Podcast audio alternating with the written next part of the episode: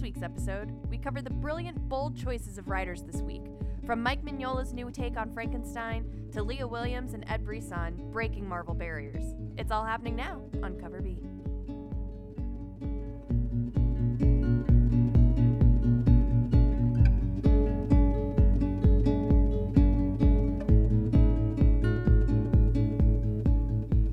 What's up, everybody? How's it going? Welcome back How are you? to Cover B.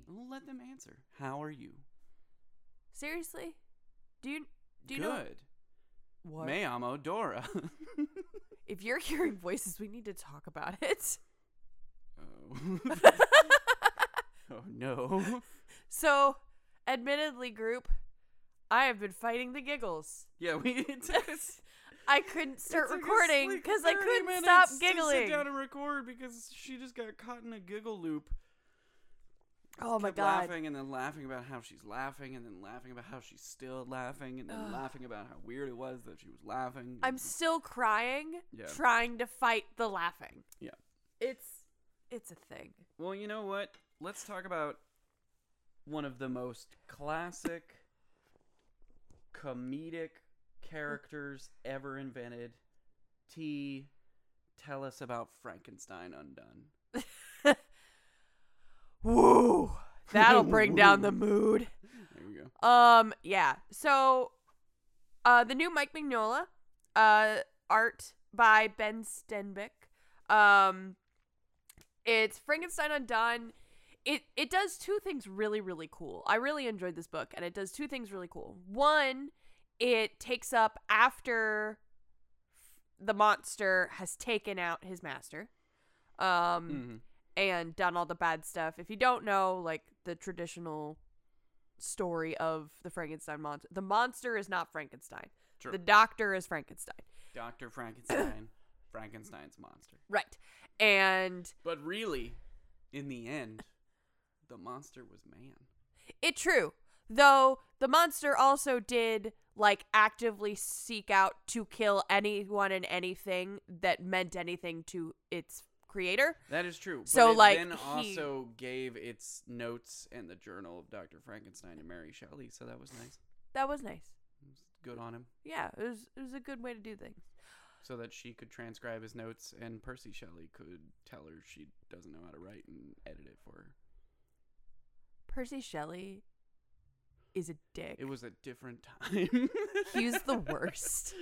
She's married to him, obviously more talented than he is, and he's, "Oh, like, dear, let's change this. his middle name is Bish, but it should be Bitch. Um, so sorry, little lit humor there. Um, but the Frankenstein Undone does two things really cool. The first thing it does is that it takes up after Dr. Frankenstein has already passed away. And so the monster is effectively like, snap, dude, I need to not be around humanity. So I'm going to go to the great tundra and just like let myself die. Because really, I'm so ashamed of everything I've done in my life trying to torture the doctor Mhm. that clearly I'm not going to have any resolve except in death. And Reasonable. Yep. he I feel that way when I leave the doctors. right well. yeah so he goes to doctors, the tundra I mean WebMD. thing is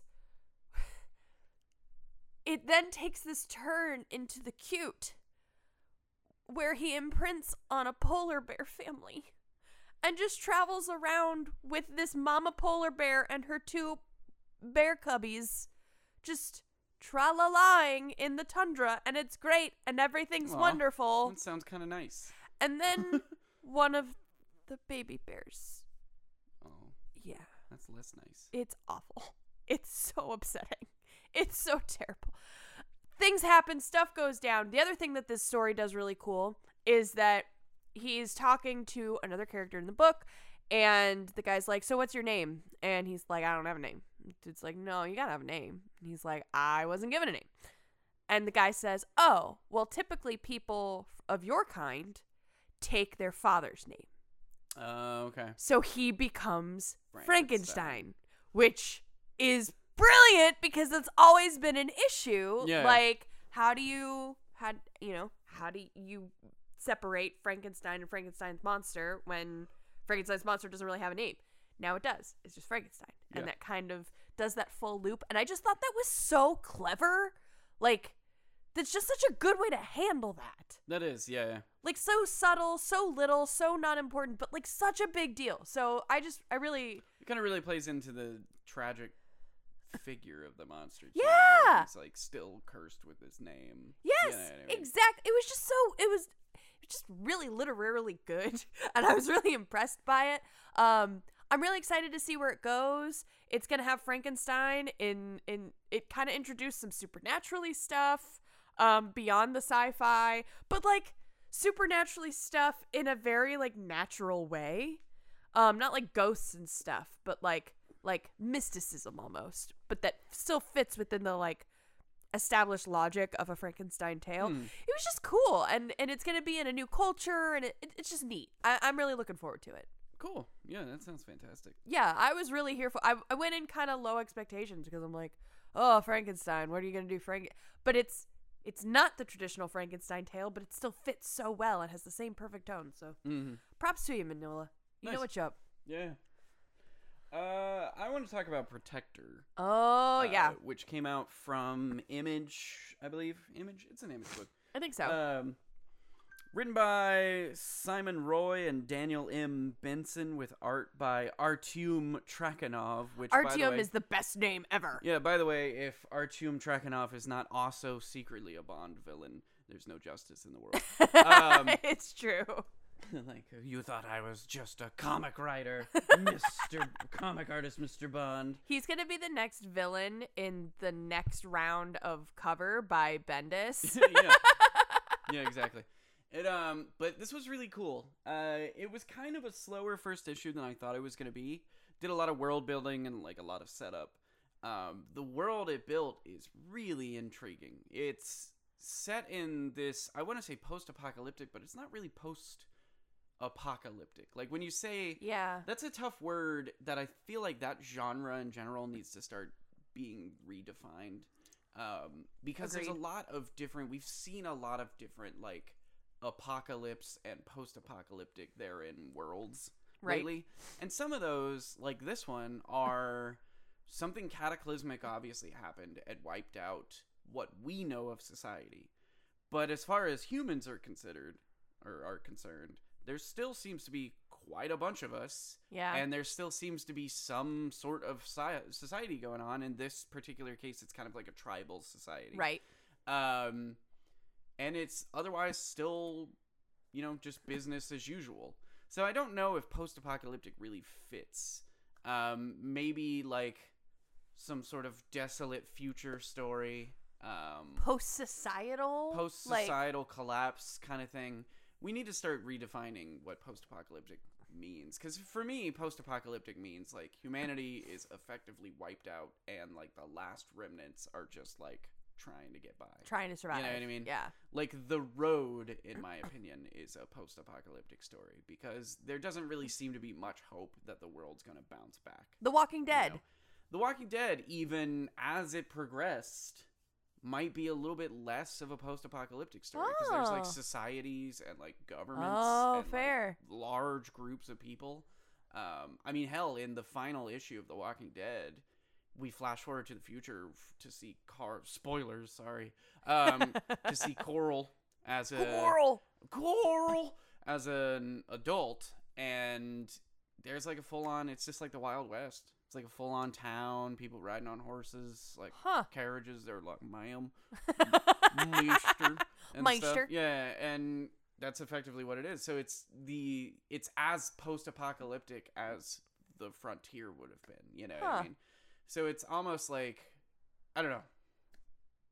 I'm gonna I'm gonna workshop some new titles for something that effectively just creates it rewrites the world to be a new frontier Yeah. is what the story is. Anyway, that's where we're at here. And I like the kind of subtleties of um the setting it in North America. So it's set in North America and they have like you know areas and regions like Chicago which is like S H I C K A dash G O. It took me so long to recognize what the nomenclature was doing. I got like over halfway So through the book yeah, and so I was like, "Oh, I'm so stupid." Um, they reference like the Hudson Valley and the Hudson River and like stuff like that. Um, so they still have all these like regional kind of things, and I think that would be really cool to play with and see like as society collapsed, they would like people who retained language would latch on to like signage and you know whatever buildings and stuff they could still find and be like, oh, this is Chicago. You know what I mean? Yeah. And then develop from there. Um, but I, I really like the world that it's starting to establish. Like I said, obviously something happened and just wiped society. We're now back to, you know, tribalistic ways, very simplistic. You know, there's not really technology. Lots of deity worshipping. and then yeah, there's this deity worshiping, which is consistent of like two two elements. Um, I forget what they call. I forget what they call the like godlike ones, but there's these like godlike ones that literally like we see one like go to an oracle. So this lady gets like lifted into the air and this godlike creature starts talking through her. But it's like a mechanical thing. So it's like beaming a light Yeah. at her, she's floating, she's talking through it. And then when it's done, it drops her and we literally watch it like fly out of orbit. The divas. Divas, yeah, yeah. Um It's like a droid or something. yeah, it's like some sort of robot or alien, and then the who appears to be the central protagonist, who we still don't really know much about because, like I said, a lot of the first issue was world building. Um, she's a slave running away, stumbles into these ruins of some sort of like craft or like you know armored personnel carrier or something, and there's all these like robots in there she bleeds on one, which I guess causes this this robot to imprint on her and activate. And they refer to that robot as a demon, and it's considered like unstoppable, and it's supposedly going to wipe out the entire area of Chicago. And it's we haven't seen really what it can do yet. It killed a dude off screen and then like emerged with this chick. Um, but it's this cool, like kind of towering battle droid of some kind. Yeah, it was really But, like, neat. Did the droids belong to the humans and the world got wiped out by aliens? Was there some sort of like AI versus uprising. yeah, yeah. Because there's like different forms of AI. There's like fully sentient AIs versus like you know equivalent of an AI for like a Google Home or something Right. you know so like like a, a siri type ai so like is there you know that kind of thing going on as well so it's like you know the reason they consider those demons is because they're like subservient human controlled AIs. Loyal, loyal. yeah so i i don't know there's a lot of like yeah. weird technological stuff happening on this like against this backdrop of like a semi feudal Desolate. like very like you know medieval feeling type tribalism happening in America. right. And then not to mention the fact that obviously something bad really went down. Um, hey, probably global warming the way we were going because the area of Chicago is A desert. a desert. And last time I was in Chicago, I don't remember there being a lot of sand. so it's true. um, Not many know. dunes. This one's really cool. It's really worth picking up. Um, I'm kind of hoping this one's gonna f- fill the void in my life left by Little Bird Mm, because yeah. I loved Little Little Bird, Bird was so good. and this one has very similar art um, and kind of a you know similar feel to it, where it's like we're in the future. There's different shit going on, weird like religious beliefs and stuff like that. So yeah. it's not shaping up to be as gory as Little Bird, Little Bird was so good. uh, it- Or quite as commentary heavy. Yeah, yeah, quite as like politically charged as Little Bird, but uh, it seems like it's gonna be a weird and pretty cool ride. So I'm hoping that that one keeps being good. But it, the issue one's definitely worth picking up. Absolutely. So next on my docket um was not a book I was planning I'm to very pick up. curious to hear you talk about this because I really thought this was just gonna be some random Marvel throwaway book. I love it. So God. this week, Amazing Spider-Man Daily Bugle number one. Um, my favorite Spider-Man books are ones that have very little to do with Spider-Man. Mm-hmm. um, first off, I love you, Spidey, but you are overplayed to heck and back. Yeah. Homie, you got too many damn books. There's too much. So this one, I was like, uh, what? Like, is Peter going back to the Bugle? Do I care what's happening? But it's actually about the Bugle and the people of the Bugle. And Spidey is like there, but it's not really Spidey. It's very Peter. And it's it's really interesting because it basically talks about like different stories the Bugle would pick up from the perspective of the writers and journalists and photographers and investigators at the Bugle. And what was cool is that I hate to say it, but a lot of the time New York is represented in a very different, non realistic way in a lot of Marvel books because New York is saturated with heroes.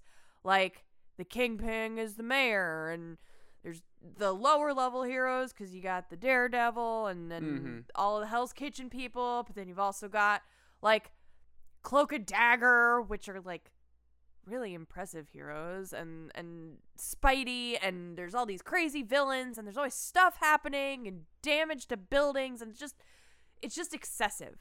But this was like, "Oh, hey, did you remember it's still New York?"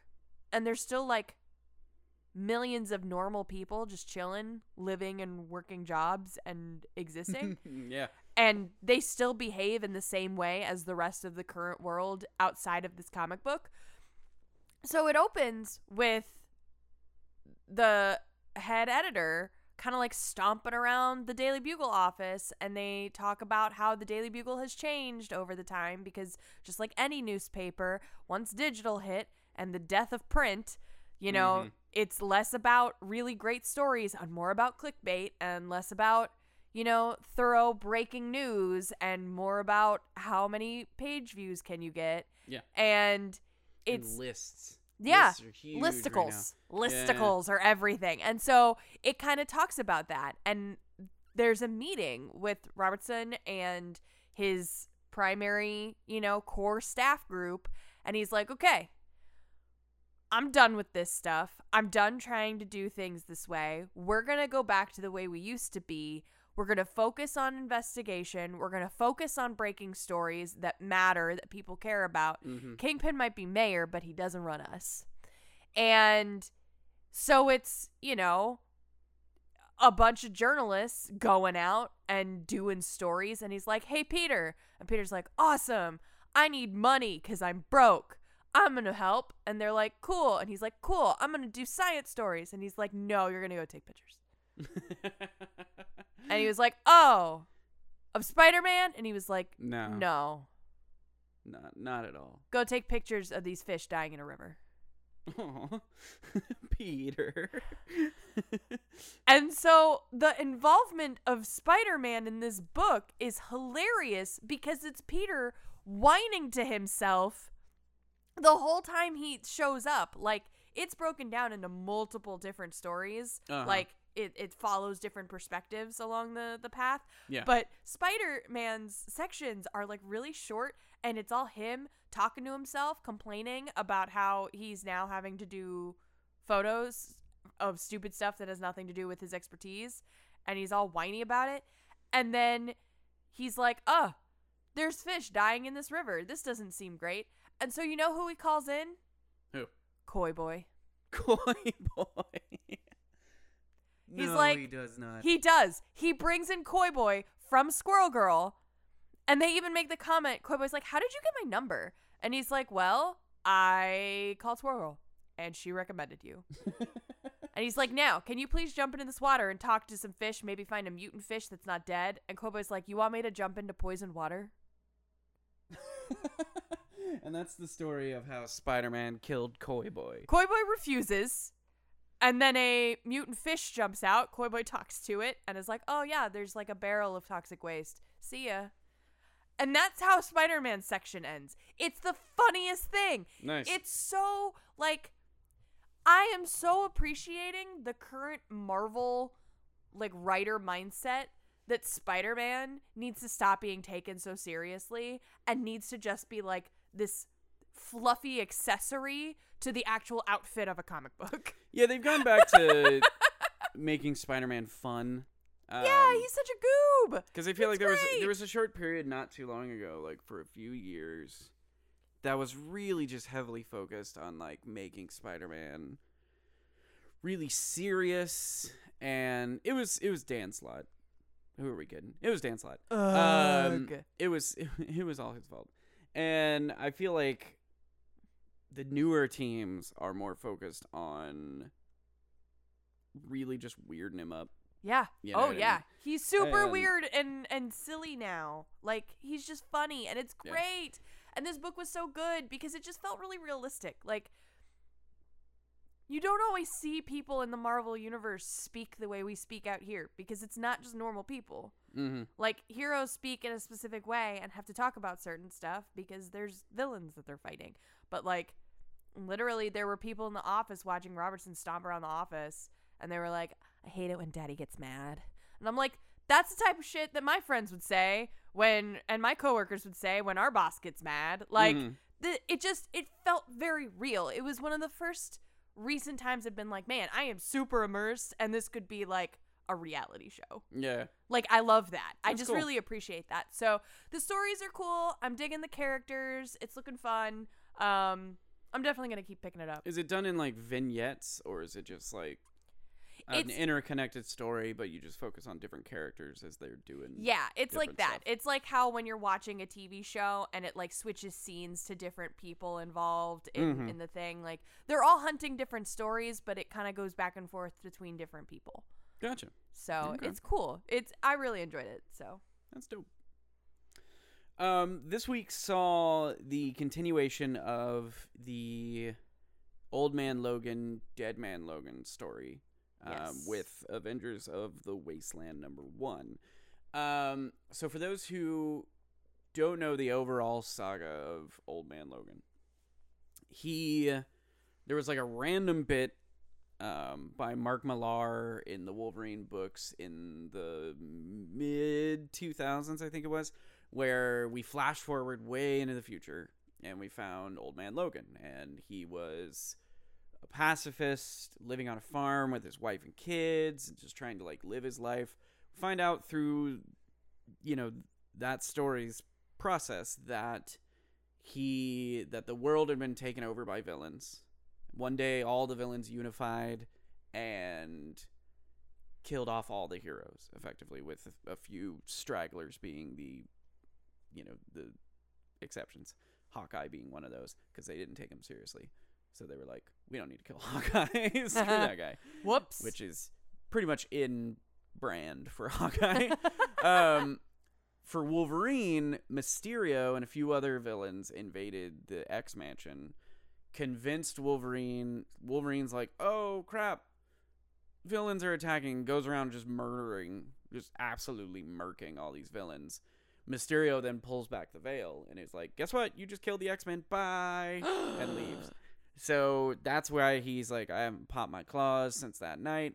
He gets wrapped up in some adventure with Hawkeye, eventually goes off and like fights a bunch of these villains, Red Skull's involved, and then eventually his region is controlled by Bruce Banner's Hulk family, which is made up of a bunch of like inbred Hulk rednecks. oh jeez. Um, because I think in canon, Hulk bred with oh no, don't say it. yeah with uh Oh no. his cuz oh and, um, no. because he was like full Hulk at this point. She was the only one that could take it. And oh no. yep. So there's a bunch of like gamma irradiated green rednecks running around, and Oh. that eventually becomes a thing. Um, as Old Man Logan defeats Bruce Banner, he finds a little baby Hulk chilling in a crib, and takes that Hulk with him. Oh. Um, flash forward to Secret Wars when all the multiverses get. We find out that the Wasteland is actually its own multiverse, and Old Man Logan's trying to figure out why I think the Marvel zombies breach into the wasteland. Oh. and he's trying to figure out what the hell's going on. Eventually, in trying to figure stuff out, he ends up getting sucked into the main universe once Secret Wars is over. oh. So he's now Old Man Logan is now just like bloop here. Wolverine's already dead at this point. Regular regular man Logan is already dead. So that was the period where we had three Wolverines running around as Marvel, you know, live market tested which one would be the best Wolverine. um, so Uh. we had Old Man Logan chilling out in the main universe. We had X23 who is now Wolverine and we had young Jimmy Hudson who failed the market testing and got killed off in like three issues of X-Men Blue. so yay! Ouch. yeah, it was rough. Um, he was just like bloop gone. Uh, and or they sent him back to his universe or something. I don't remember, but um, anyway, eventually, old man Logan's like, "Look, I'm dying. Like, I'm poisoned by adamantium. He's been taking this like serum that like buffs up his healing thing because his healing factor's been dying." Huh. and that's slowly killing him. And he's like, "Look, I'm dying. I'm going to do one last thing in this world and then I'm going to go back to my world and die." And they were like, "Cool, what's that one last thing?" And it was like, "I'm going to freaking kill Mysterio." And so he sets out to do that. Stuff happens. I won't ruin the series of Dead Man Logan for you. Um, then he goes back home you should really read Dead Man Logan. It was written by the same person who wrote Avengers of the Wasteland, Ed Brisson. It's very good. Brisson is kind of like hiding in the background of Marvel, doing really effed up stuff with their characters, and then like and like running away to another series. And um, That's great. like anything I see Ed Brisson on, I'm like, oh shit, he's gonna mess some stuff up. Um, because he recently did a handful of things that all had like really epic consequences for Characters and stuff. characters. Yeah, he um, because I'm pretty sure, like I said, he did the Dead Man Logan thing, which was like really intense and just made a lot of a lot of decisions for characters that uh, you know, Marvel may or may not have been like, oh God, what have we done? Um, he also did he did the Contagion series, which didn't end up doing a whole lot in the long run, but was effectively like, hey, this person's infected with stuff. Yay! um, and then he was recently doing he did the X Force run before uh the whole age of or before the whole like X Men relaunch. And he did the Uncanny X Men run right before the Age of X Men, which was effectively just Ed Brisson kills off a bunch of people because he knows Marvel's gonna relaunch. That's so yeah, And he's doing New Mutants. yeah, he's doing currently he's doing portions of the New Mutant story, um, as well as this one, and he's doing Ghost Rider right now, which is also doing some. So like, you know, he's not. He might not be on Spider Man, you know. He might not be on your Deadpool's. He might not be on your Captain Americas or your Black Panthers or your Captain Marvels. But what Ed Brisson is doing is picking up these like other people and being like, I don't know, he's dead and now she has power or Yeah. like stuff like that. You know what I And mean? you're like, wait a minute. And it's like, wait, Can you just on. do that? Yeah, and then like Marvel's like, okay, Jonathan Hickman, good talk. Uh, we like where you're going with this. We're gonna go check in on Ed. Oh my God, Ed's got like his action figures out. Jonathan Hickman's putting all his action figures back in his toy box, and Ed's got his action figures out, and he, he's got like a Wolverine body with like a Magneto head, and he's got like a Cyclops body that he's like grafted. I don't know, like a MODOK helmet onto. and he's just like, what, what, guys? Super glues everywhere. He got jelly on the Barbie playhouse. And he's like, what? What's the problem? Um, this is how I play. and Marvel's just like, well, I guess this is what these toys look like now.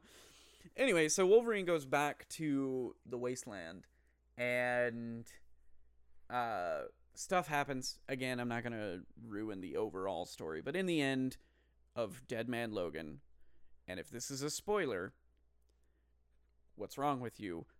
Logan dies. He's a He's- Dead man? It was not false advertisement. Logan dies at the end. Um, what does happen, what we do get out of that story, is that we get a new Thor. Um, Woo! For sake of whatever, giving you a few extra surprises, I won't tell you who the new Thor is. Um, we have little baby Hulk is all grown up at this point. Um, so the baby Hulk that he saved from Bruce is now like a teen-ish Yeah. aged and is like super smart and reads books all the time and but like is also still kind of hulky and like doesn't like loud noises and stuff. And then there's also I believe he's related to Turk. Had like this kid related to Turk named Dwight found like the Ant-Man helmet and fixed it and is now like the new Ant-Man and stuff. Nice. So we have an Avengers effectively. Yay! Um, and that's where this picks up. This is effectively the next stage of the Wasteland multiverse. Um, and it is, Is- really cool. I liked it. I like it. It's got Doom playing a big factor, which he's a big part of the Wasteland. He was one of the main villains that organized everybody and took one of the bigger portions of the United States once the villains like divvied up the world. Seems about right. Um, and otherwise, through most of the wasteland stuff, he's kind of just been in the side. You know what I mean? Been on the side of things. Hasn't really been like reacting to stuff. Um, in the original Dead Man Lo- or Old Man Logan run, Logan and Hawkeye like pass through Doom's area of the world, Yeah. but Doom doesn't really do much. They just kind of pass through, and then they're like, "Whoop, we're done." Huh. Um, so I'm interested to see what his game is. You know, Yeah. so Yeah, it'll it looks really cool. I I enjoyed it. I haven't read any of the Old Man or Dead Man Logan series. Um, but I picked this one up because it being kind of newer characters, it kind of feels like a fresh start. So if you haven't read the older stuff, I don't think you're going to be super lost. It's it's kind of self-explanatory in the way the world runs and the way they talk to each other. So Yeah. it, it's not that's the nice thing about them making Doom the antagonist is that like there's not a lot of like background info Yeah. you need. you don't need a ton of setup. That Doom is being a tyrant and is like attacking and conquering and killing people. No duh. You know, it's like yeah, okay, that's Doom. Sounds right. Um, yeah. but yeah, it's really cool. It's you know the wasteland. I think still has so many stories to tell. It's one of the more intricate. Like writers can really do what they want with who they want. Right. Kind of areas of the Marvel universe. Um, and Ed Brisson's a great character to have in there because he's now has this playpen where there's a few things that have been established. Like there's an area of the country that's like covered in venoms and including like a T Rex that has the Venom symbiote Oh, and stuff jeez. like that. And then there's like various other like you know things that have already been established from the previous things that have done that. But there's plenty of characters that haven't popped up. There's plenty of characters that we don't know what happened to them, um, or like what their legacy is. And so there's a lot that could happen. And the end of this book is such a like cool cliffhanger that I'm really excited to see what the heck. Yeah. you know. agreed. So, um, I think it's going to be a good book because of who's writing it and because of the world that it's set in. I think it has a lot of potential to introduce some new concepts um, and really just tell like a cool Avengers story of these young Avengers trying to like, you know, reestablish the Avenger legacy. You know, It's, it's really cool. I'm excited. So then the last one that I want to talk about this week, um, we've talked about in the past couple episodes about Marvel putting out these one shots for the end where they pick a character and effectively talk about how they die. mm-hmm. Um, this week there were three of them, which is several. Mm-hmm. Um, we're gonna probably have two of them talked about in a um one of our additional blog posts. Yep. Um, so but this week the only one that I really really wanted to talk about on on the podcast was the one for Doctor Strange. Um written by Leah Williams, art by Felipe Andrade. I probably just butchered that. Yeah, Sorry. so- sounds right. we'll go with it. Um this book was so good. It was super good. So cool. Such a cool way to depict him. cool little snippet. This is the same team. I thought this after I read it, and I actually mentioned it to you, and then I went and looked it up. This is the same team that a few years ago Marvel put out a bunch of one shots about X Men. Okay. Um, there were what if one shots. What ifs, for those who don't know, are Marvel doing like taking a part of X Men or part of Marvel history and saying what if it was different. okay. Um, so like there's really popular ones include like what if uh, Spider-Man married Black Cat? What if uh, the Venom symbiote like fully possessed Spider-Man? Uh, what if Wolverine had joined Alpha Flight? What if uh, Punisher had killed Spider-Man? Like big moments in Wasn't there like a what if Gwen was Spider Man and that's how we got I don't know. I don't think so. I thought I'd read there that. was but I could be a there was a what if uh, Jane Foster was Thor, and then there was Thor. Boom. Um, and there's various others, and there's even like goofy ones like what if um, there was a what if for what if Aunt May was a Herald of Galactus, she became the Golden Oldie. That's amazing. Um, anyway, so they're just like retellings of like Marvel history or just like completely bizarre things that let writers do like crazy stuff. One of the X Men ones they did a while back was what if Magik was the Sorcerer Supreme? Um, and it had, it featured, you know, pretty much the history of Magik, but Magik was a little bit more. Leah Williams wrote her as more of a like kind of snarky, rebellious, rambunctious kind of teen character. right. Um, a little bit more edgy, a little bit more like in your face. Um, she still like, you know, gets kidnapped and unfortunately treated by Belasco from Limbo. Um, Doctor Strange rescues her, and she eventually goes on to become the Sorcerer Supreme. This is the same team that did that. So That's we awesome. have effectively the same Magik. We have the same kind of relationship between her and Doctor Strange, and the same kind of like general feel for both of those characters in this. and I think so that's cool. what makes this such a cool story. Yeah. I really enjoyed this because it's the first time I've ever really seen Strange done in this way. Um, to me, in the comics, Strange is always kind of a little bit boring, to be Mhm. quite honest. He's a very serious character.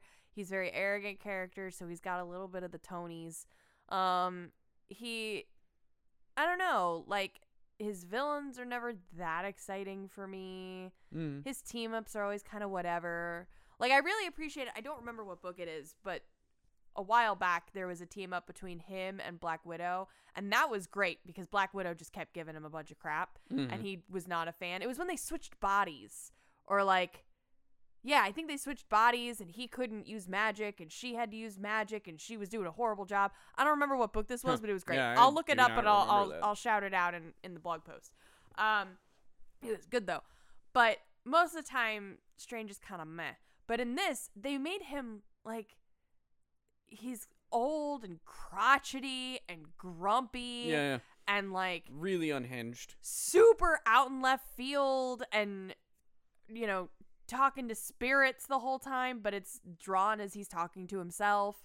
And it's just so entertaining to watch him. It felt kind of like the relationship him and the relationship to the spirit box he's walking around with felt like the relationship of batman and joker in Yeah, last Knight on yeah. earth And last Knight on Earth. yeah, it felt like that same thing, and it had kind of that same kind of like feel to it, and I don't know, it was just so good. It's so weird and random, and kind of inconsequential compared to a lot of the other the end stories I've read thus far. True. Yeah. Like most of the time, it's like it's the end of everything. Yes, the end of the world. But this one was just sort of like, I mean, you know, magic's going down, and that's unfortunate, but eh. Like, ultimately, there's so little. It, it goes out with a whisper, not like a whimper, not a bang. Yeah. And it it's just cool. It's just a really cool depiction of of his end. Yeah. I don't know. I I, really, I really like the characterizations um in this one. Like I I just really like how Doctor Strange is done. I really like how Magik's done. agreed. And I remember really liking that. It's been forever since I read that What If, but I remember really liking that one too and wanting like having hope that it would continue. Um and here we are. It kind of has Yeah. and now I leave this one feeling the same way cuz Magik comes in at the end like being like, "Hey, I'm taking over now." You know, Dun, dun, dun. I'm the last like mystical person on earth. I'm gonna take over as Sorcerer Supreme, and now I want to see that. I want to Yeah, see that same. continue. You know what I mean? Agreed. I want to see uh like kind of smarmy Faith from Bus- Buffy esque Magik, oh, who is the Sorcerer Supreme in a cyberpunk world that doesn't give a crap about magic, being haunted by erratic, like curmudgeon curmudgeon old man from up Doctor Strange and trying to like bring magic back into the world. That sounds awesome. That does sound so, pretty great. Leah Williams, do that. also, shout out to her because I feel like there's a lot of writers, and this isn't a bad thing. I'm not saying it's a bad thing, but I feel like a lot of writers have a very specific voice Mhm. that is very consistent on almost everything that they write. Mhm. Like Bendis has a voice, and like Yep. Kelly Thompson has a voice, and that's like I said, not a bad thing, but it's just very consistent. Leah Williams, everything she writes is different. Nothing ever seems the same. I had no idea that's who this was. I got like halfway through this book and I was like, "Who's writing this book? It's great." And then I looked at the author and I was like, "I never would have guessed that. That I never would have guessed that. that's left field for me." She writes, she just writes whatever she wants. And the way she writes it, she writes it however she wants. And it's just so cool. Shout out to her and her ability to just make very different voices. Mhm. That's well, and cool. she, in my opinion, she's another one of those writers that is kind of like just chilling on the fringes, but doing like really incredible things with, like, really like ballsy things with the characters she's given.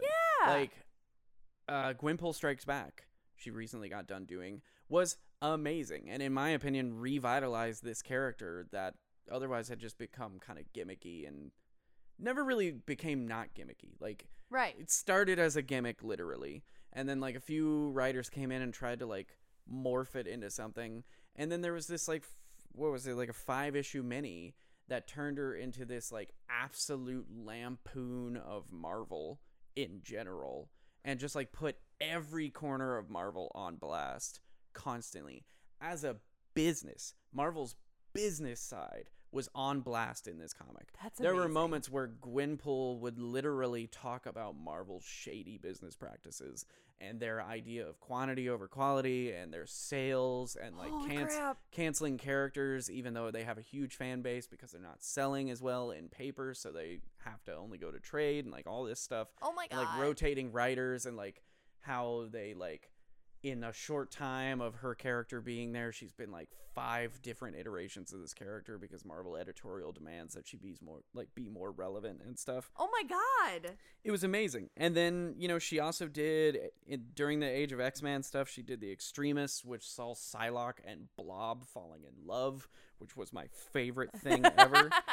And like she just she's one of those people that like is not afraid to do really bold things with characters and kind of just leave it for like Somebody else to somebody work else with. to figure out so Yep. like you know Gwenpool Strikes Back ends with Gwenpool being invited to Krakoa because Ms. Marvel sits down with her and figures out that the only way she can do what she can do has to be because she's a mutant. So because her powers consist of her like being able to shift reality to whatever she deems and the characters in the comics don't understand that she's doing that by literally like moving in and out of comics. She uh the reality changes and she's now a mutant oh my and god. And she's like on Krakoa That's so cool. Yeah. being a mutant. Man. But the real Williams. reason she can the real reason she can do what she can do is because she's a visitor from a different plane of existence. Ours, you know, potentially. They, I think they've kind of like fudged that it might be a different one where the Marvel Universe is comics.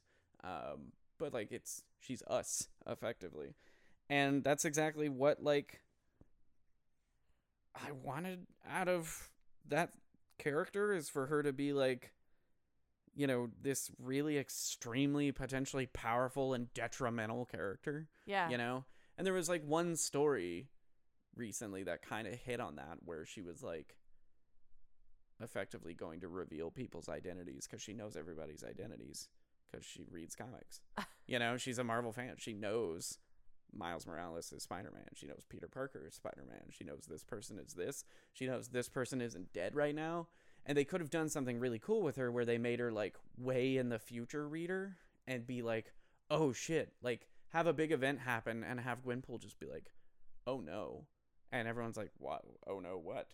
And she's like this next event is about to happen Huh. you know Yeah. and like she knows what's gonna happen and everyone's like you like and it would be similar to what happened in civil war too where it was like this guy knows the future right. but like she literally knows and knows things are gonna exactly how everything pan out. and you could have that be a central point where she like preps everybody for it but then something worse or different happens because of that you know what i mean Yeah. anyway leah williams like ed brisson like i mentioned earlier just does bold things with characters She got some. She got some cojones. and there are other writers at marvel a la donny cates who do really bold things but they're kind of done boldly in a safe way Yeah. or like safely in a bold way however you want to phrase it Like there It's are like- limitations to the bold. well they're almost too grandiose they're not like precise enough you know what i mean Yeah. it's like developing psylocke and blob's relationship during the age of x-men everyone knew it was going to get erased but now that's on the table that those two characters who knows might have something going on Right. and like there might be a possibility to work that in at some point and that little nugget is in people's minds Right. you know and you know ed brisson like putting the x-men through hell in uncanny x-men you know that got erased but like that leaves us going into jonathan hickman like the people that have been reading x-men go into jonathan hickman's run being like what the frick you know Yeah. what i mean like Right. when is this gonna come up like these people were dead like Right. Rahne got beat to death just in the street because she wouldn't fight back by just normal humans you can't just be like well i'm on paradise now that's fine you know so there's like all these nuggets that are there Yeah. and they're not gone they're still there even if there was a reboot you know what i mean so Yeah. like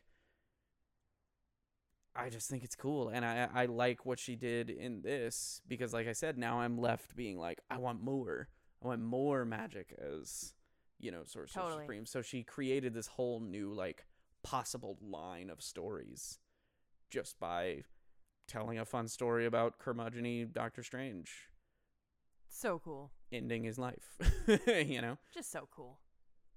I dug it. I dug it a lot. yeah I think that is a wrap for Yep. us. I think I've rambled enough today. so. You rambled in the best of ways. yeah, it's an educational ramble. It's why people come. They come here for the rambling. It's true. You're a rambling man. it's true. If you enjoyed his rambling and my rambling and the ongoing rambling of Cover B, you can find more of it on our website, It's true. Lots of rambles. www.coverbpodcast.com. We've got all of our past episodes in our blog. We even have them labeled out by topic and the you know publishers we talk about and the characters we talk about. So definitely check that out. Um, we also will probably in the next couple weeks have a new um, episode featuring some games in our powered gaming series. I'm not going to spoil what yet, but that's going to be cool. It'll be cool. Yeah. Um, you can get merch on our website, all sorts of stuff. So definitely check that out. If you want even more Cover B Podcast, you can go onto our social media, Facebook and Twitter at Cover B Podcast. We post the new episodes. We post news. I finally have been able to post something other than Baby Yoda memes. Finally. Finally. It took months, Took a long time, yeah. but we're finally through it, I think. They still happen occasionally. Whatever, it's fine. Um, am I missing anything? No. Sweet. Yeah. Well, then come and find us and stalk us and share with us and comment at us and harass us and ramble at us because we ramble at you. Yep. Return the rambles. Return the ramble. So that's going to be it for us. Have an awesome rest of your weekend, and we will see you on the next episode of Cover B. Bye, guys. Bye, everybody.